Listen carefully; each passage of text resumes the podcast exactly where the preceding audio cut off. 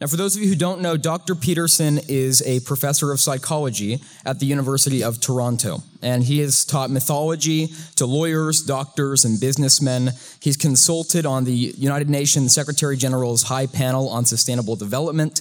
He's published over 100 scientific papers that have transformed the modern understanding of personality. He's revolutionized our understanding of religious psychology with his book, Maps of Meaning The Architecture of Belief. And he's bringing all of that knowledge and all of that information today to explain to us and shed some light on the truth in mythology and the truth in Genesis.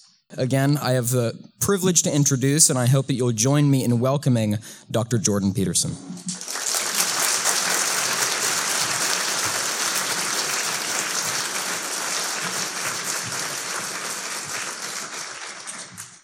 All right, so I'm going to, when this was originally scheduled, it was scheduled as two talks, but it's one talk. It's just one very long talk. So, and the topics are so intertwined that it makes more sense just to integrate them, I would say. And uh, it also gives us the opportunity to go into this in some depth, and that's worth doing. So, away we go. Shakespeare, I like this quote a lot from Shakespeare because I think it, it sets the context for what we're going to talk about.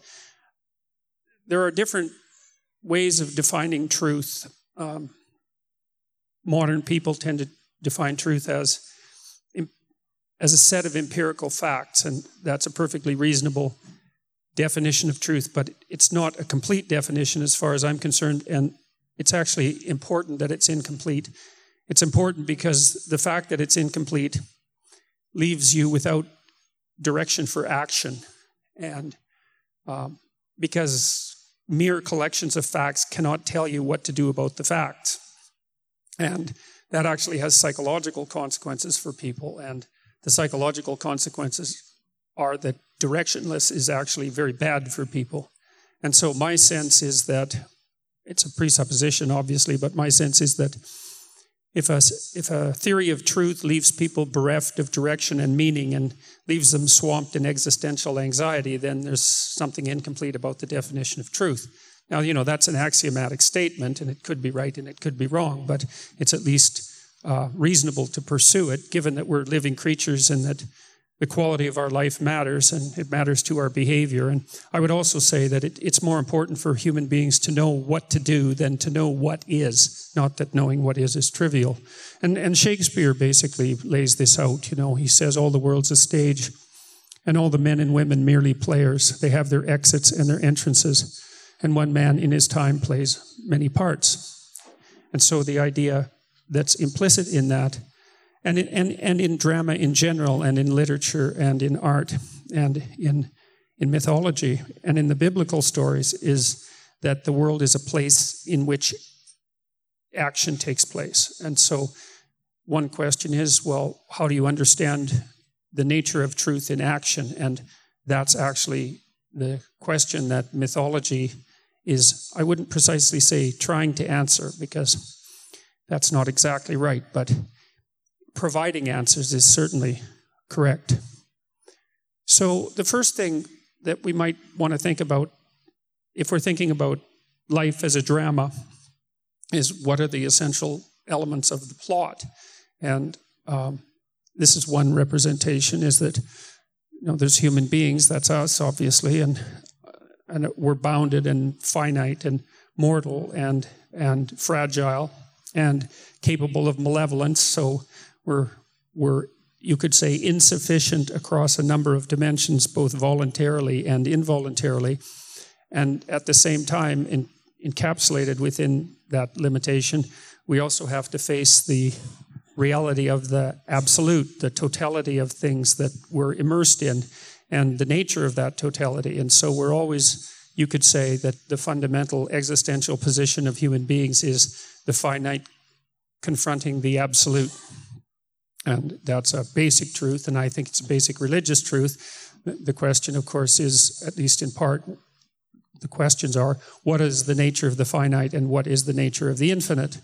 And the nature of the finite, at least in part, is both limitation and suffering. And these particular artistic representations, I do, I think, do a pretty good job of that, both from the masculine and the feminine side. So part of the reason that the crucifix is such a powerful image and has had such a, a sway over people for so many thousands of years is that you know it, it, it represents life as suffering uh, in, a, in, an ultimate sense. That, that's one way of thinking about it. That's what makes it archetypal from a psychological perspective. It's, it's a, a, a, statement about reality that can't be transcended in some sense because the ultimate tragedy, obviously, is the most innocent person who's subject to the most horrible punishment.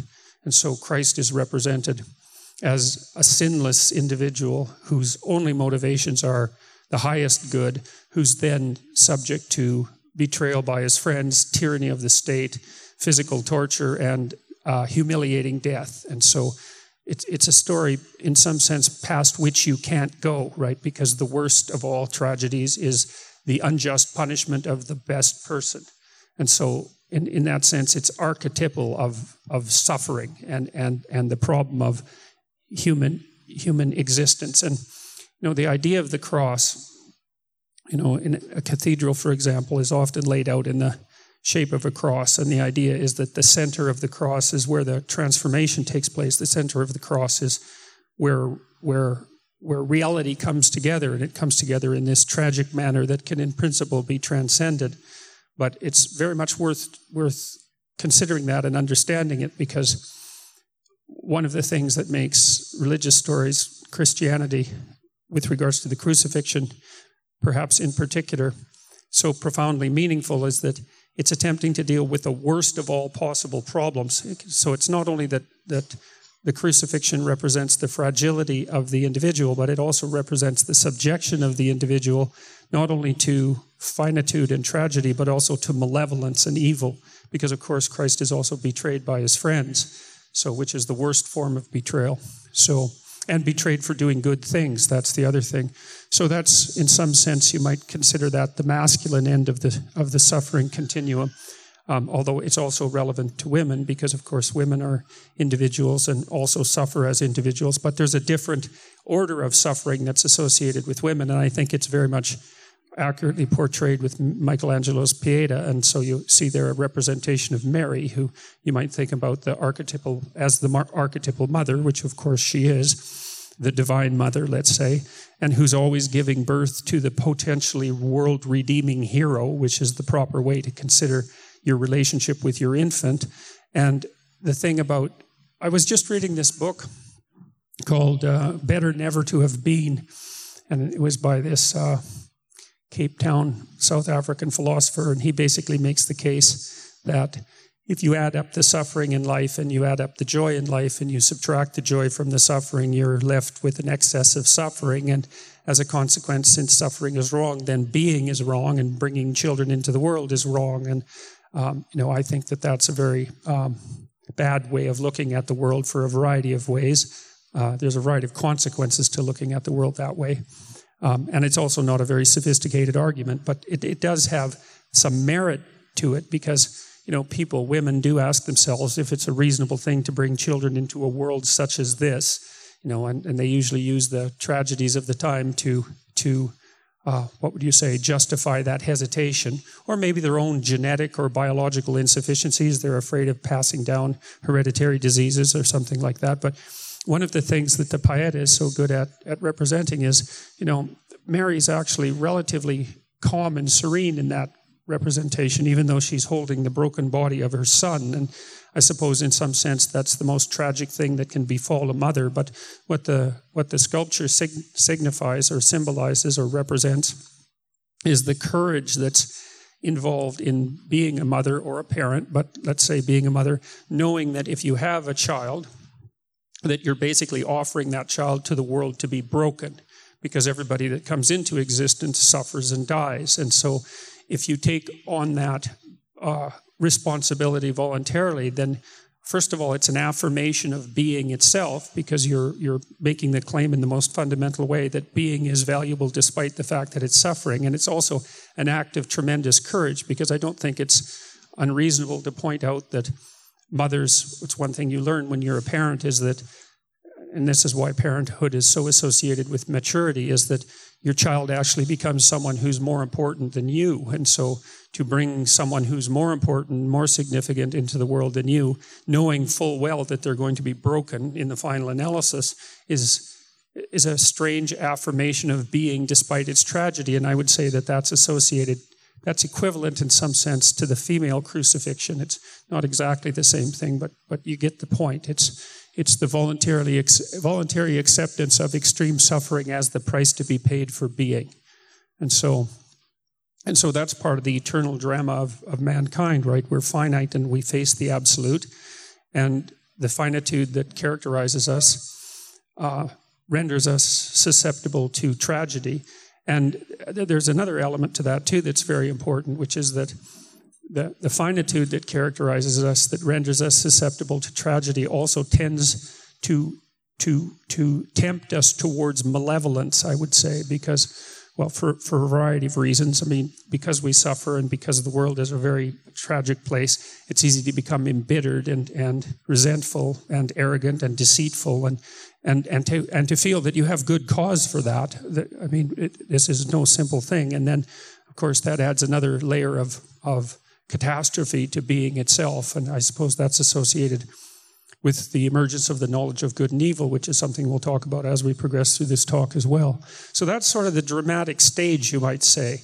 And, and that's not really the same as describing the world in objective material terms, right? It's more like describing the world as a, as a drama, as a play that, that has a certain plot and that, and that we're all involved in in one way or, another, and, and often in very similar ways because these questions, these fundamental existential questions, you might say, or archetypal questions, are the fundamental questions of our lives always. It's, it's always and everywhere, no matter who we are, no matter what tribe we belong to, no matter whether we're part of a very advanced technological civilization or a simpler tribal society. It's the same reality that confronts us everywhere we happen to be, which I suppose is the hallmark of our common humanity. So, you see this in not only in Christianity, for example, you see it in Buddhism that um, the first noble truth is that life is suffering, and and you know there's one question that rises out of that is that if that's true, then how is life justifiable? And I would say that the entire uh, corpus of the biblical stories is an attempt to answer precisely that question, except more particularly, it's a it's an attempt to answer the question a more sophisticated question, which is given that life is suffering, is there a mode of being that justifies the suffering? Not to, not to eliminate it, but you know, because you, you know that in, in your own life, if you make sacrifices and, and you and you dedicate to yourself to something and it's very effortful and difficult and challenging in every way, it can still be considered worthwhile under some, under certain circumstances. You'll say that the the process and perhaps also the outcome justify the effort. And so I think part of the question is well, if life has these underlying characteristics, which are truly um, heart stopping in some sense, both tragedy, let's say, and malevolence, then it's not easy to formulate a mode of being that justifies that. But that's the fundamental ethical question is is it possible to live your life in a manner that justifies the limitations of being? And there's this old Jewish story, which I really like and I, I, it has a significance beyond, I think, what we can really understand. And the story goes like this um, First of all, the classical attributes of God are, are, uh, are presented God's omniscient and omnipresent and omnipotent. And, and, then, and then the question arises, which is kind of like a Zen koan. what does a being that has those classical attributes lack? And of course, the answer seems to be nothing because the definition of God is a totality. But the answer is that God lacks limitation, and that was the rationale for creation: was that there are advantages to limitation that totality does not have. And that's something that you can think about for like 20 years, and you won't run out. You won't run to the bottom of it. And you know, you you might still say that limitation isn't worthwhile because of all the of all the weight that it places on the limited being. But I, I've also thought that through, and I don't think we actually think that because even if we don't necessarily love ourselves because we're very aware of our own shortcomings and and and and and lies and so forth, moral shortcomings as well as physiological shortcomings, we do love other people as a general rule, and to love someone is to make the case in the most realistic possible way, the most thorough possible way, that despite their flaws and limitations, that the fact that they exist is still fundamentally a good thing.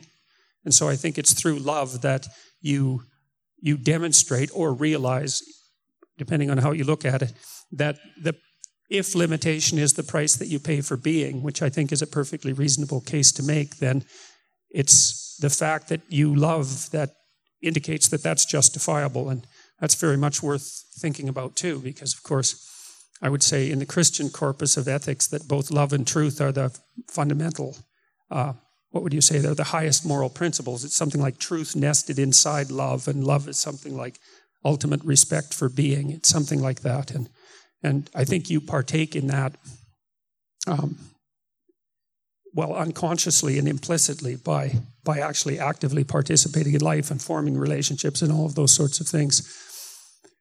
Along with that goes a recognition that happiness is. See, one of the things about this book that I just told you about that tried to make a case for the utility of non existence is that it's also predicated on the idea that the purpose of life is happiness. And Solzhenitsyn, who wrote the great Gulag Archipelago, which is a book that basically tore down the intellectual foundations of communism, wrote something very interesting about happiness. He said, One should never direct people towards happiness because happiness is an idol of the marketplace. Human beings are created for happiness. That's an ideology which is done in by the first blow of the work assigner's cudgel.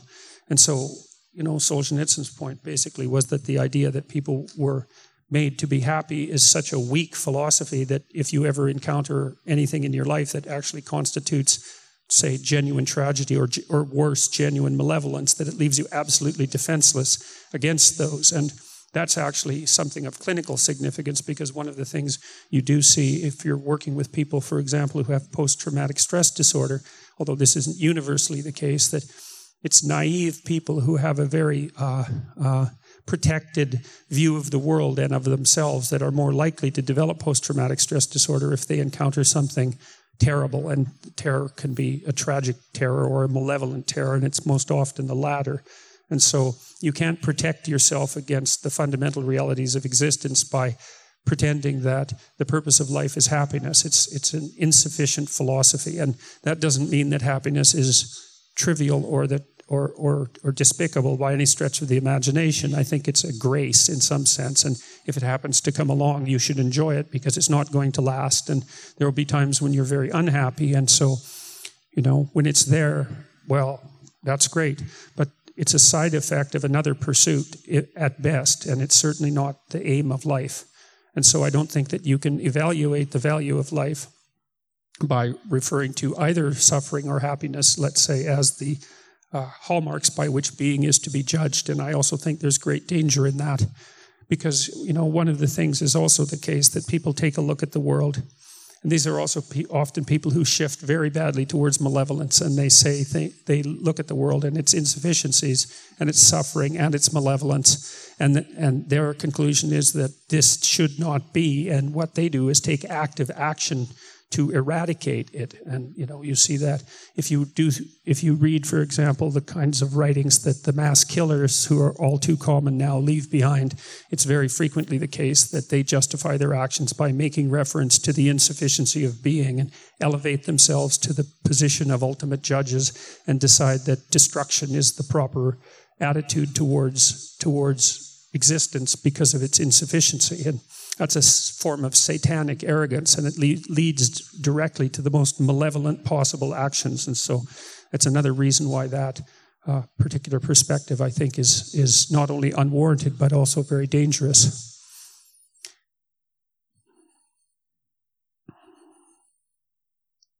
So, I'm going to walk you through a, a combination of biological argumentation and mythological argumentation at the same time, because you know one of the things that you might say, plagues our society is the inability for us to bring together the scientific vision and the, let's call it the mythological vision, or I would say the scientific vision and the dramatic vision. And I'm not trying to reduce one to the other, and and um, but I am trying to point out that they're not talking about the same.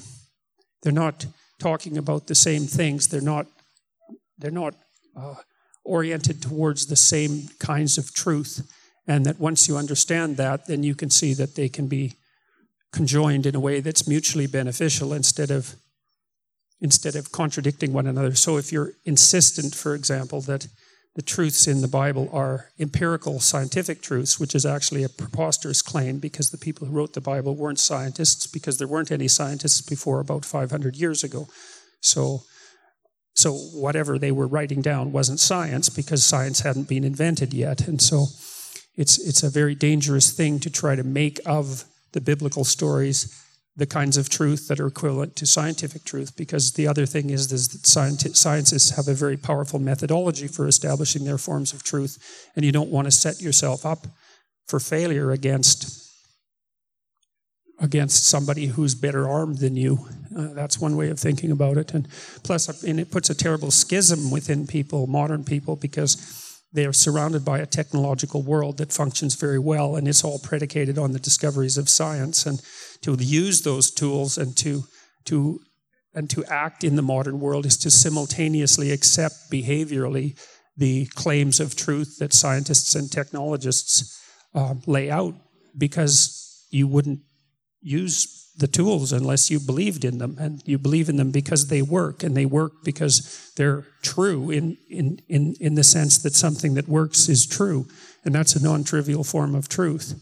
So so i'm, I'm going to take you back a very long period of time. I mean as far as we know from a biological perspective life started about three and a half billion years ago which is a very long time ago. And you know it's very interesting that from the biological perspective you are part of an unbroken string of life that's three and a half billion years old, right? Because every single one of your progenitors reproduced successfully for three and a half billion years. It's an absolutely overwhelming idea given the odds against that because in any given generation a fair number of people don't reproduce and so the odds that you actually are here are so infinitesimal that that the fact that you're here is actually impossible, but nonetheless, here you are. So that's quite the interesting phenomena. So I just want to kind of set you up to, to know how it is that you're you're laid out biologically and how deep some of these biological structures are because you have to have some sense of how ancient they are before you can get some sense of how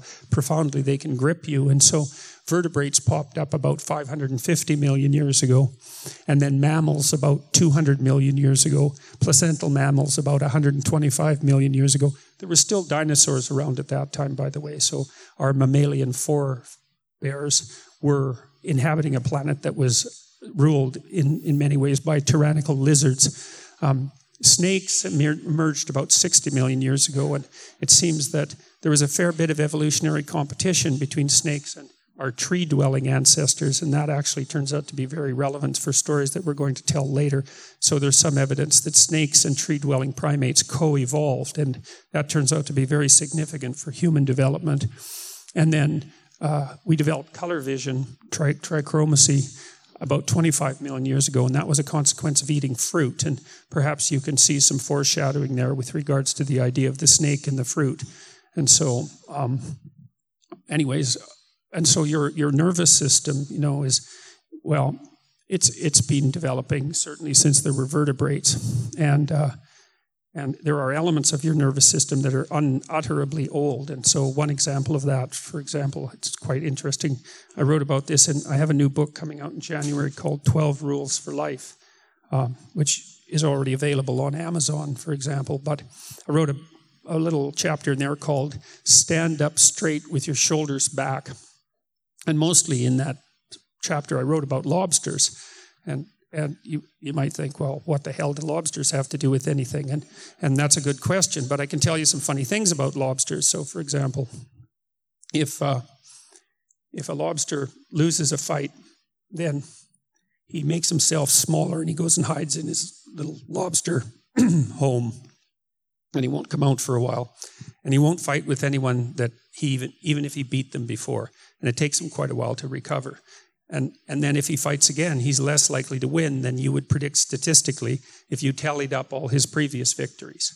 So it, it depresses the lobster, and he gets smaller and he crunches down. And then, but if a lobster wins, then he stretches himself out and struts around like a like a victor lobster, and then he's more likely to win the next fight than he would be if you tallied up his previous victories statistically. And so, so that's pretty interesting, eh? Because there's a relationship between postural adjustment and victory. And so, well, one of the suggestions in the chapter is that you stand up straight with your shoulders back because that's a sign of of victor victory and confidence, and that actually sets up a a psychological loop that elevates your mood. And, and so you share that with the lobster, but even more deeply, if you take a lobster and you essentially give him antidepressants after he's lost a fight, then that stops the negative consequence of the defeat for the lobster, and he'll fight again right away. And so it's, it's a stunning example, as far as I'm concerned, of the continuity of life, right? Because we split evolutionarily from lobsters like 350 million years ago. It's a very, very, very, very, very long time ago. And yet, the fundamental neural circuitry that determines our level of confidence in the world, our position in the dominance hierarchy, because lo- lobsters also have dominance hierarchies, is virtually identical biochemically to that of crustaceans. And so that's really something, well, it's something amazing beyond belief, and a good example of the tendency for evolution to conserve as well. So, um, and, and the reason that I'm, I'm making a case of this is because, for example, your position in a hierarchy is a very important determinant of your mood, right? And a hierarchy is a very, very, very, very, very old thing. And it's not something you can see, like you see trees or floors or chairs or you know objects in the world, but it's something that really, really exists because hierarchies are older than trees, they're older than flowers, they're they've been around forever, literally forever. And our brains are deeply adapted to the existence of hierarchies. And um, so you could think of a hierarchy as a form of ultimate reality in some sense, and that our symbolic representations, we have symbolic representations of hierarchies because of that that are really wired into our nervous system. They're pre existent cognitive categories that for us to position ourselves in a hierarchy and to evaluate other people in terms of hierarchical competence or status. It's, it's there as part of our essential human nature, and we'll see how that plays out as we move forward here, too. So, here's something else about experience. And, you know, it's also worth making a distinction right now about reality and experience. There's different ways of defining reality, right? And one is material, empirical, fundamentally. And it's sort of predicated on the idea that it's external reality that's reality, uh, and that that reality is independent of human beings and it's independent of consciousness, and and that it's the ultimate reality. And there are there are useful consequences of perceiving reality like that. It makes us very technologically powerful, for example. But the reality that we live isn't like that. The reality that we live is well, it's a symbolic reality and a dramatic reality, and it's full of emotions and it's full of motivational states. And, and we accept those as fundamental realities. And the best example of that, which I think goes along with the idea that life is suffering, is that everybody accepts pain as a fundamental reality. And so, and no one argues about that, or even if they do, it doesn't matter because when they're in pain, the pain overwhelms their argument. So, because you can't talk yourself out of pain, right? It's, it's, it's, it's got you, you don't have it. And you might not say, well, it's, it's only a, an epiphenomenal manifestation of an underlying material reality, but that doesn't stop you from, you know, laying on the floor and rolling around in agony when it happens. So, so I mean, philosophers of the 20th century in particular have noted this, especially Heidegger. And Heidegger talked about being instead of reality and being is your lived experience essentially like the totality of your experience including your emotions and your motivations and your dreams and your valuing structures and all of that and we're really today when we talk about the mythological world not only are we talking about the world as a form for action but we're also talking about the experiential dimension of life the reality that you actually live and you could say that the material reality is the more fundamental of the two, but that's an arbitrary decision. You can also, it depends on how you define fundamental. And certainly people act, for example, as if pain is the most fundamental reality. And so, and I'm perfectly willing to throw out the proposition that you can detect what people accept as the truth more accurately by looking at how they act than by listening to what they say. And again, that's a proposition that's open for argumentation, but it's a solid argument, so I'm going to go along with that. And so, anyways, um, it's also a reflection of the fact that in this realm of experience that, that characterizes human uh, human being, let's say, um, there is a world that we have to contend with, and, but there's also a structure that we impose on that world that's part of the, part of human nature, and it's deeply part of us biologically, for example. And so our experience is a intermingling of the, let's say, reality of the objective world that's always impressing on us and the social world, and our a priori tendency to categorize the world. And that's part of our embodied structure, right? I mean, it's part of being human. We see the world in a human way. And so we filter the world in a human manner. And it's the filtering and the reality that makes up our experience. And so you could say, well, there's always an environment and it's dynamic, it's changing constantly, which is part of the challenge of life. There's some things are relatively permanent and some things are relatively dynamic.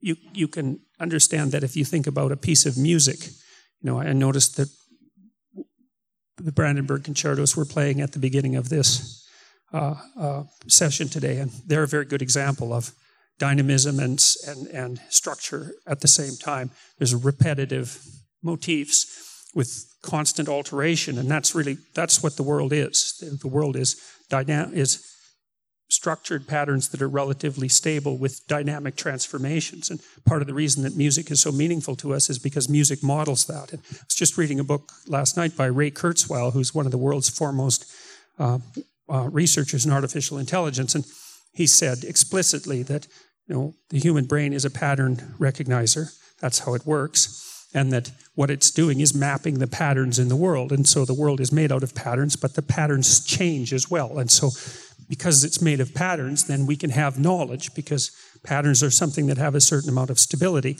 But because the patterns change, our knowledge has to be updated in order to keep up with the transformations. And so, like, I kind of think of the environment, and this is a mythological representation, as a giant serpent, you know, that's constantly moving back and forth. And we're trying to stay in the middle of its back, but that's very difficult because it keeps moving. And so, part of the reason that we have a political dynamic, for example, between left and right is so that we can stay in the center of the serpent's back. The environment is dynamic. And so, you can't be 100% conservative because then you're like the military, always 100% prepared for the last war, right? But you're not prepared for what's now or what's coming. And you can't be completely uh, radical because then all you're paying attention to is the necessity for transformations and not the necessity for maintaining stable order. You need some balance between those two. And a great piece of music, I think, not only represents the fact that the world is a place of patterns, but that there's a, harm- a harmonious uh, median, let's say, or a golden mean between stability and transformation. And when you hear that expressed in music, it's deeply meaningful. It's, it's, it's transcendently meaningful. And what that means is that the composer got the balance between transformation and stability right. And I would also say that you can experience that in your own life because when you experience the sense of deep meaning in your own life and deep engagement, your nervous system is actually signaling to you that you're in the place that's optimized between stability and transformation. One foot in stability and one foot in transformation. And so you're stable enough so you're not undoing yourself which is really useful, but you're dynamic enough so you're also keeping up with the future. And so, you know, neuroscientists haven't really grappled properly, I would say, with the problem of the experience of meaning, of deep meaning. But we do know that our hemispheres are actually structured um, in a manner that reflects this order, dynamism, uh, structure of the world. And, and that, that's quite interesting, especially if you think about it from a biological perspective, because in principle, we're evolved to deal with the real world. But we have two hemispheres. And the reason we have two hemispheres is because, roughly speaking, the left hemisphere deals with stability and, and, and, and constants, and the right hemisphere deals with transformation. And the communication between the two, which is often takes place in the form of dreams, is the attempt of the right hemisphere to update the left hemisphere without destroying its integrity. And they found even in, in artificial neural network systems that you need one system to deal with stability and another system to deal with transformation, or the, or the net can't maintain its structure and learn at the same time. And so it seems to me that what happens when you experience a deep sense of meaning is that you're getting a, a signal from the deepest reaches of your nervous system that you're situated properly in time and space so that you're stabilizing yourself and updating yourself at the same time. And that's like that's another thing that's worth thinking about for about 20 years because, you know, it's easy for modern people with their nihilistic tendencies and their massive capacity for rationality to undermine the sense of meaning with obviously often relatively trivial philosophical objections like, well, what the hell difference is it going to make anyways in 100,000 years, which I think of as just a cheap trick because you can always find a frame of reference that makes anything you're doing irrelevant. That's just a trick. It's like, well, what difference is it going to make in 100 trillion years? It's like, how about you don't use that frame of reference to, to construe your life? That's the answer to that problem. It's like if it makes you feel horrible and dead, then that's not the right way to think about it, obviously. And you know, you, and no one does that seriously. You don't you don't think about a child suffering in Auschwitz and say, well, what the hell difference is it going to make in hundred million years, right? You just think of that as absolutely cruel. So there's no reason for you to do that to yourself to undermine whatever positive meaning you might be experiencing at the moment. Because all you're doing in that sense is elevating your rational doubt um, from a philosophical perspective above your embodied sense of engagement in the world. And that's actually a sin of rationality, I would say. It's a, it's a mistake, and it's an arrogant and totalitarian mistake, and, and it can be fatal. You know, if you wander down that road long enough, you'll end up suicidal or worse. So, there's a dynamic environment. It's always changing, right? It's always moving around on you. And so you have to stay alert and awake in, in order to manage it. And then there's a structure that we impose on that. And there's a, and there's a, there's also a reader that's imposing the structure on the world. And so you could think about those as constants as well. So there's there's a chaotic domain that's always changing. There's an orderly domain that, that's relatively stable. And then there's something that's mediating between the two, mediating between order and chaos. And I would say that's consciousness. That's what consciousness does. That's what consciousness is for. And consciousness is the thing that mediates between chaos and order. And that turns out to have, I would say, deep theological and symbolic significance.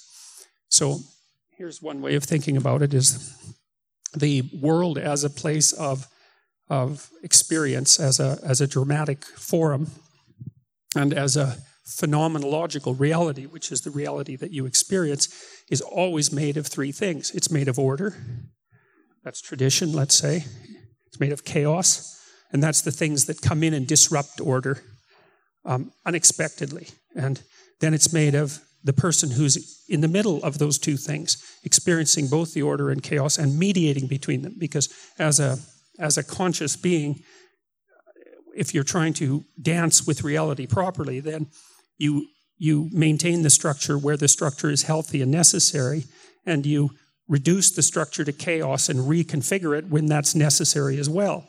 And so that's why you see um, for example, in the New Testament stories, Christ talks about himself as the full manifestation of the law, even though he's also a, a, challenge, social critic, you might say. He's also someone who challenges tradition. He's both the fulfillment of tradition and the thing that challenges it. So he's, a, he's an avatar of order, but also an avatar of, of transformation. And that's, that's the right way to conceive of yourself. You need to be deeply, deeply informed about your tradition because that way you can understand the structures that help you orient yourself in the world because they're part of you. Like history is deeply, deeply built into you biologically and culturally. And you need to understand that and not throw it away because it's actually part of you. But then you also have to be alive and alert and paying attention because the present isn't the same as the past and the future isn't the same as the present. And so you also have to be willing to modify and transform carefully and cautiously where that's necessary. And and that's your existential duty, you might say, or maybe you might even say that's your spiritual duty, or maybe you could even say that's the purpose of your life. I think none of those claims are contradictory, and I think they're also all valid. And I, I, not only do I think that, but I think that that manifests itself as purpose in your life because when you're feeling like you're deeply immersed in something and integrated with it, and you feel that it's worthwhile and you feel that it's justifying your life, that's actually an indication that you're doing both of those things at the same time. And that means you're optimizing your own being because you're stabilizing yourself, but also growing. But at the same time, because you're communicating with other people, you're doing that for the culture at large. And so that's there's nothing better you can do than that. And so it's reasonable to be allow yourself to be guided by your sense of phenomenological meaning because it might be the deepest instinct that you have and it might be the one that's most correct. Now, one of the things I've learned about that is that this is also one of the reasons why it's very important not to lie to yourself because that sense of meaning comes up from very, very deep. How deep we don't know. And if you've corrupted your your your biological structure, your psyche, or your soul by feeding yourself deceitful lies and and and, and interfering with the proper um, with your proper mapping of the world at the level of basic information, then you're going to skew that sense of meaning and it's not going to be able to report accurately to you. And you really don't want to do that because you know you are guided by your deepest instincts and in order for them to operate properly you have to keep yourself pristine or they'll they'll warp and then they'll take you in directions that you shouldn't go you know because one of the things i had to think about when i was um, walking through the development of these ideas is well, what do you do about people like the serial killers who seem to find deep meaning in extraordinarily malevolent actions, right? And say, well, they're following their meaning. It's like, yeah, well, they've corrupted themselves to a point where it, they're virtually irredeemable. And so all of their underlying guiding instincts have gone terribly astray. And you don't want to have that happen because you're basically training the thing that's leading you to be pathological and, and, and well, pathological and destructive and vile and well, everything terrible that you can possibly imagine. So here's another way of thinking about it the world's made out of order, and it's made out of chaos, and it's made out of the logos. And the order, order is you can you, you have to define order psychologically. Order is where you are when the things that you want are happening because of the way that you act. So, order is actually this state where the world is not only predictable, but the predictable things that are happening are the things that you want to have happen. And the reason that's order is because it indicates that you have mastery over that space, right? Because you, you take the space, you're trying to fulfill what it is that you're aiming at, and then you do fulfill it, and that is by definition an indication that you've mastered it at least sufficiently. And that's all you get if you're a human being is sufficient mastery because you're limited. You're never going to be absolutely right. So you're always kind of testing your theories partially. But as long as what you're doing, where you are, is working the way you intend it to do, then you're in order. You're at a party, you tell a joke, everyone laughs. It's like, great, you understand the party, you understand the joke, you're actually funny, and people respond to it appropriately. And that justifies your initial theory, which is that you're at a party and that you're funny. But then if you tell a joke and everybody looks at you like, you know, like uh, something horrible has entered the room, then that's an indication that well, you don't understand the party, and these people who aren't who they th- you think they are, or you're not who you think you are, and you aren't funny, and and you're actually rather offensive, and like what in the world does that mean? And so you can move from the place of order to the place of chaos in a in a heartbeat, even if you happen to be in the same room.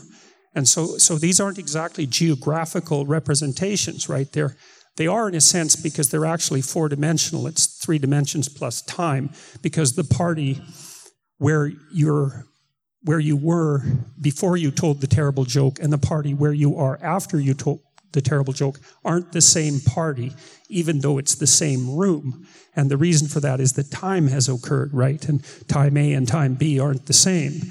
So, anyways, you can transform an orderly domain into a chaotic domain by an error very, very rapidly. And that happens to people all the time.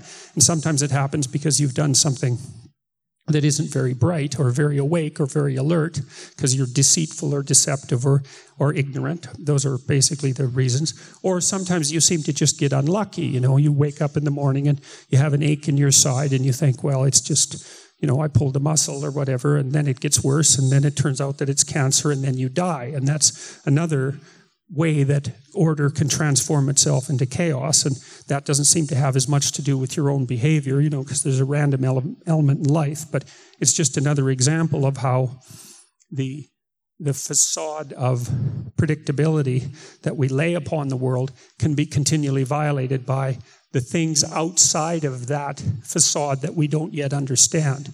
So you've got the world partially mapped. That's one way of looking at it. But there's lots of things that aren't on your map. And when you're lucky, those things don't show up. But now and then they show up. And you know, sometimes they just punch a little hole in your map, and that's rather annoying. And sometimes they burn the whole thing up, and that's really absolutely terrible. That's when people develop post traumatic stress disorder or something like that, because their entire order, their entire structure of order has crumbled because of a deep disruption in the structure of their, well, in their structure. And then the logos part, what we talked about that, that's that intermediary process. And I used the word logos very specifically. And of course, you are all familiar with the idea of the logos. But my sense is, is that the entire religious history of Judeo Christianity has been an attempt to elaborate the nature of the logos. And the logos is because you might say, well, how do people make order out of chaos? And, and the reverse. How do they make tyrannical order back into potential chaos so that it can be rebuilt? And the way that you do that is by, by, by communicative consciousness, essentially. So it's partly the fact that you're conscious and aware. It's partly the fact that you can think in words. It's partly the fact that when you think in words, you tend to think publicly, right? Because you've got to talk to other people to get your head straight. If you're oriented by love and trying to tell the truth, then you're acting as the logos in the world and you're, you're keeping the balance between order and chaos. You're, you're maintaining the balance between order and chaos. That's what you're doing. And that's, that's been a very difficult thing for people to realize. It's taken us really tens of thousands of years to come up with that idea. And I would say it's the primary idea of the West because it's an indication of the sovereignty of the individual and the idea as well that both, that the balance between First of all, that the individual is more important than order. Second, that chaos needs to exist. Third, that the thing that keeps the balance in place is the individual, and that therefore the state should never be allowed to ty- tyrannize the individual because it throws the structure of the cosmos, it destabilizes the structure of the cosmos. And I think that that's as close a representation of deep reality as we've managed to formulate. And so, you know, it's associated with the idea, for example, that at the beginning of time, it was God's use of the logos that, which is the word that called order out of chaos, habitable order out of chaos. And that's not a scientific theory. It's, it's, it's in some sense deeper than a scientific theory. It has more to do with the relationship between whatever consciousness is and whatever communicative consciousness is and the continual elaboration of a habitable world. And part of the reason that as far as I can tell, that it, it, insists in Genesis that men and women are made in the image of God is because we participate in that logos process, for better or worse, constantly because in some sense, we're always facing a field of possibility because it's an, another way of looking at the world is that it's a field of possibility rather than a field of possible patterns. That's a good way of thinking about it.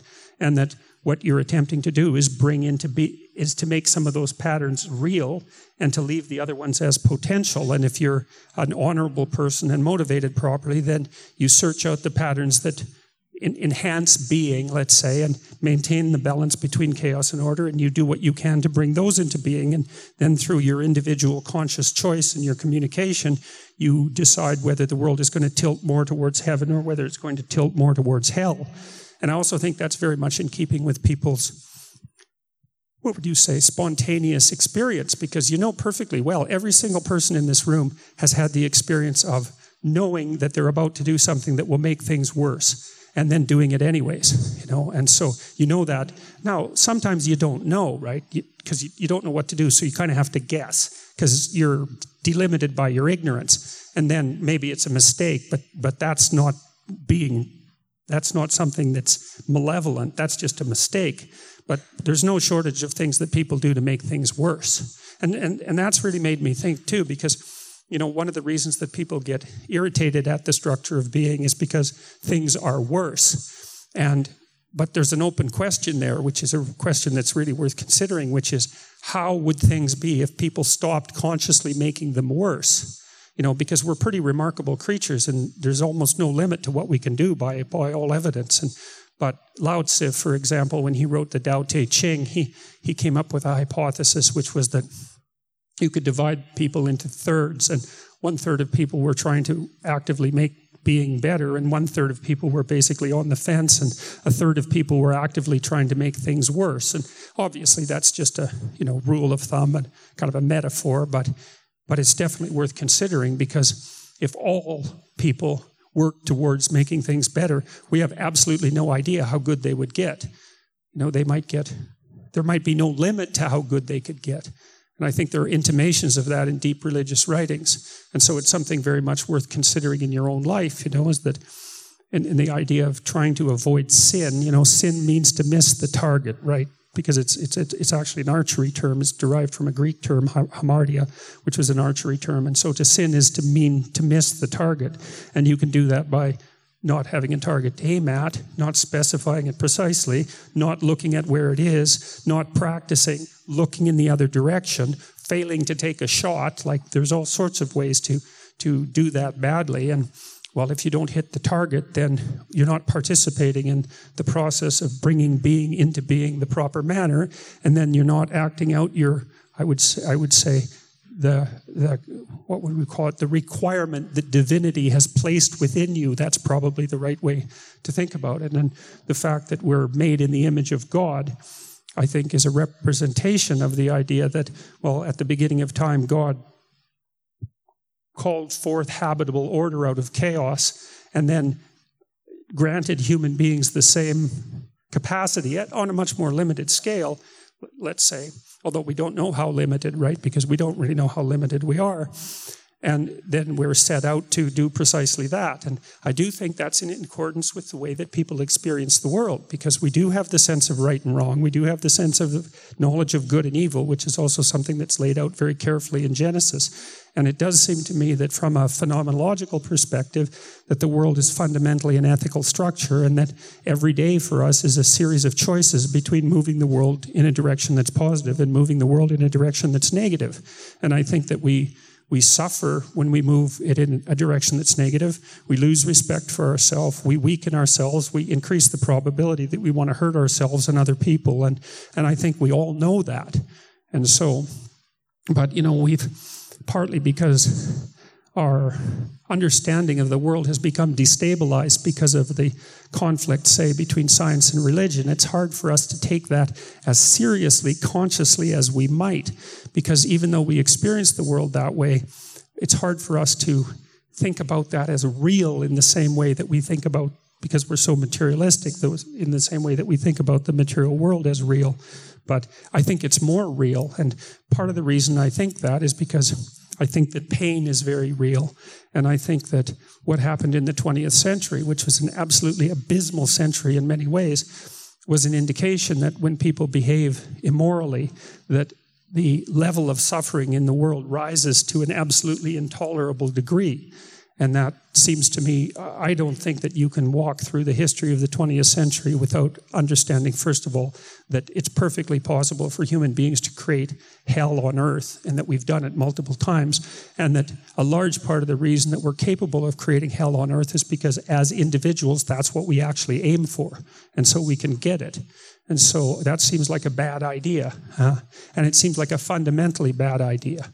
So, unless that's what you want, and then, well, and then, you know, good luck to you and everyone around you. So, because they're going to need it, and so are you. So, here's a Taoist representation of the world, right? This very famous representation. And this is basically two serpents, one white and one black, head to tail. And uh, the white one is yang, and people often translate that as male, and, and yin as female. But that's not exactly the right translation. It's masculine and feminine is better, and those are symbolic categories, not biological categories, although they're associated with biological categories. And then a better translation either even is order versus chaos. And so the Taoist idea, which is a brilliant idea once once you once you understand the language, is that everywhere you go, you're in what you what you experience is order and chaos everywhere. So you go to a place like this, and the order is that you know everybody knows the rules. We're all sitting down the same way. We're all imitating each other, right? Because everyone's doing the same thing, and that's order. And if someone got up and started screaming, especially if they were brandishing a weapon, then that would be chaos, right? And right, exactly. Well, and you can see how that chaos could emerge because we're all very strange creatures, and we all have the capacity for extremely unexpected behavior. And the fact that we're all sitting here peacefully means that we've adopted a particular kind of moral code and that we're embodying social order in our actions and our intentions and our perceptions and all of that. And so when you go somewhere, there's order to the degree that it's predictable and that you're getting what you want. But there's also chaos because also everywhere you go, there are all sorts of things that transcend the limits of your knowledge. And so, for example, when you come to a, a gathering like this, you expect a, a, minimum of civilized behavior from people, but you also don't know who the people are. And so maybe if you're a bit socially anxious, you're kind of worried about coming into the to the gathering because you're going to have to encounter what you don't know in other people and they're going to evaluate you and all of that and that's going to that takes you outside your zone of comfort it takes you out into chaos and if you're not doing that voluntarily then it can really paralyze you so and every situation is like that because everywhere you go, there's things about where you are that you know, and there's things about where you are that you don't know. And the reason that there's a black dot in the white serpent and a white dot in the black serpent is because the Taoists were smart enough to know that one of those things can transform into the other at the drop of a hat. So, you know, I, I, told the little story about telling a bad joke at a party, and that's order transforming itself into chaos. And that can be a deep blow because if people really don't think you're funny and instead find you offensive, then you might have to go home and think about that for like a month because either you don't read the social circumstance correctly, or those people aren't the things that you thought they were, or there's something deeply wrong with you. And that's a that's a deep hole to fall into. And it's as if you've fallen through the, while you're on ice, right? And there's a deep lake beneath that. And you thought you were on solid ground, but you weren't. And you fell in and you're down there and it's cold and it's icy and you're drowning. And that's an experience that everybody has. You know, you, you, it's a universal experience where you think you're somewhere or you think you're going somewhere and then all of a sudden you're not. And so that happens when you fail to get a promotion at work or when someone betrays you or when a relationship ends or or when you when you betray yourself you know because you knew you could attain something and didn't do the work that was necessary. And and so that's a that's a transition from the orderly domain into the chaotic domain.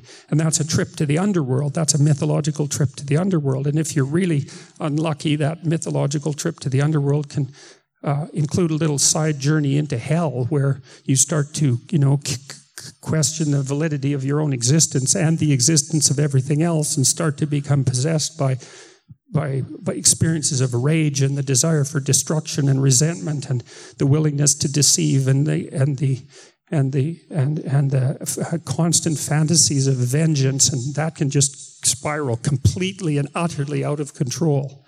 And so there's all sorts of terrible things to be found once you break through the surface of of structured reality and start to become prey to whatever it is that lurks beneath the surface. Those are all the potential, in some sense, those are all the potentialities that you have that you could use to repair the damaged structure, but it's a terrible, chaotic jumble that you have to sort through. You know, I mean, so one example might be like if you're betrayed in a relationship, one reason might be because you're just too too naive and weak. And you know you've got this person that you're with and they've got some problems and they need like they need a psychological cuff about three times a day to stay in line like like most of us do right? Because most of us stay sane because we're fortunate enough to have people around us who are constantly telling us when we're going insane and they do that by raising their eyebrows or objecting to what we say or calling us selfish or and and you know we sort of step back and think well yeah i'm kind of being a jerk. And but if you're not around people who who are willing to enforce that, then you can drift very badly and end up places you shouldn't and take that person apart. So that often happens when someone gets betrayed. And so let's say that you've been too nice and too forgiving and you haven't laid down the law properly and you let the person take advantage of you and you're getting all resentful about it, but you won't say anything. And then the person goes off and has an affair and then you're like enraged by that, and you experience all this mixture of emotions, including high levels of hostility and aggression that might even become murderous. It's like it's an indication to you, actually, that you should have been using some of that all along in the relationship. You know, you'd, you'd buried that underneath, you'd never integrated it into your personality. And then when you saw small signs of the person drifting, instead of, you know, taking them to task, and calling them on their misbehavior when it was small you just ignored it and it just expanded completely out of control and like i'm not blaming the victim here you know that's not the point but but the point is is that when you fall through the ice even if you end up in a terrible place the place that you end up is also a place of potential out of which you can build a new character if you're fortunate and you're able to reemerge. And you know, you're not always. Sometimes you can get hit so hard that you never recover. It's no joke to take a trip to the underworld, especially if you do it un- involuntarily. But, anyways, for the Taoists, that's the structure of being, and it's brilliant. It's absolutely brilliant. And then the idea is that the proper place for you, if you're oriented, is exactly in the middle of that structure, right, with one foot in order and one foot in chaos. And that's actually the Tao, that's meaning, that's the way of life, that's the proper path. And so it's incredibly profound once you understand the underlying symbolic reference and the fact that it's not it's not just a metaphor that's the other thing that's so cool because often people think about these symbolic representations as metaphors but sometimes they're not metaphors. What they are instead is meta realities which are high level abstractions like really high level abstractions but they're more real than the thing from which they're abstracted. Like just like numbers can be more real than the things they represent you know and the idea that the world is made out of order is exactly right. That's, that's not a metaphor. Like even the fact that society is always structured, and that not only human society is structured, but society has been structured all the way back to the lobster hierarchies, right, for 350 million years, indicates that order is a component of the world that, that has been there. It's, it's, it's an eternal component of the world. That's the right way of thinking about it. You know, and you look, this is echoed very, very deeply because think about the story of Adam and Eve, eh? Because one of the things you might ask yourself is, well, what the hell's up with the snake? You know, wh- why is there a snake in the garden? The garden is paradisal. Why is there a snake in the garden? And the answer to that is, is that you can't build a bounded area, an orderly area, without some admixture of chaos in it. It's not possible because there's to, to order is to exclude, let's say. It's to put some things inside and some things outside. But those things that are outside are going to come inside. You know, and that's what the snake in the garden represents. It's that human beings are in this paradisal state and everything is going well, but there's one thing that attracts their attention, right? Fatally, and that they go and learn about that, it undoes them. And you know, that's how we learn is we're all complacent about something and then something comes along and and you know, maybe attracts our attention, and then we learn something. Well, how, ma- how many times do you actually learn something that's really deep and profound that doesn't shatter you in some way? You know, and you think, well, you know, oh man, I didn't really want to learn that. You know, I, but maybe if you're fortunate, you know, when you integrate it and, and your character expands because of it and you pop back out of that state, you think, well, that was horrible and I wouldn't want to do it again, but I'm not unhappy that it happened because growth re- involves a death and a rebirth at small levels and at grand levels and it's the price you pay for being able to transform yourself. It's it's part of the process by which death renews life and it's it's by no means pleasant uh, which I also think is why little deaths are preferable to big deaths. So you know if you're having a relationship with someone and they're doing some things that you don't want them to keep doing for the next five decades, then it's probably better just to have the little fight there and straighten it out before it turns into something that's a monster big enough to eat the whole relationship. And that happens to people all the time because they won't face the chaotic element when it's still controllable. They ignore it and it grows, and then they get a little weaker, and then they ignore it and it grows, and they get a little weaker.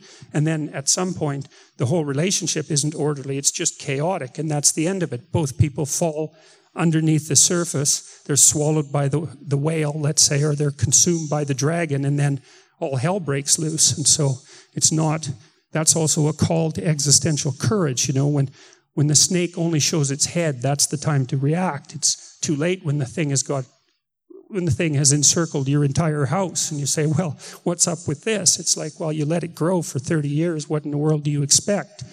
You know, and then the probability that you're going to be able to take it on when it's a full fledged monster, when you weren't able to take it on when it was nothing but a little newt, is like zero. So that's another reason why it's so necessary for people to tell and act out the truth because it's, it's one of the things that stops the chaos around you from growing to the point where you will fall into it and, and then maybe fall into its worst sub elements. So, so here's these are very cool images. I think they're they're so. Um, the question is, how are these things represented? Um, I want to show you these two. One of these is from Egypt. That's the one on the left hand side, and the other is from China.